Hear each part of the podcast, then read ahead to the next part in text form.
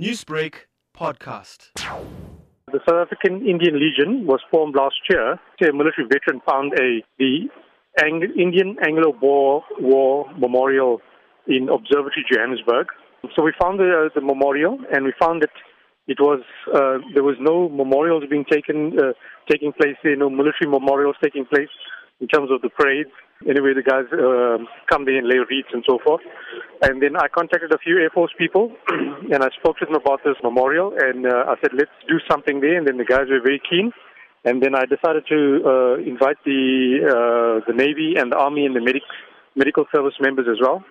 And we said, let's form a Veterans Association whereby we can address the uh, Indian military history because we found the history wasn't documented well. Uh, it was poor and was being forgotten. What are some of the challenges you faced in your quest to document and preserve the South African Indian military history so far? One of the major drawbacks for SAIL is the financing because we just established ourselves less than seven, eight months ago, and um, we don't have the funding. We don't have. Uh, we're not long uh, established, so people are, are reluctant as well to to to contribute towards us. Nevertheless, we keep plodding on, and um, the hope is to put uh, replace the cross with the headstone uh, as soon as we can get approval from the Heritage Foundation. Um, then we've also found a grave in um, in Braamfontein Cemetery.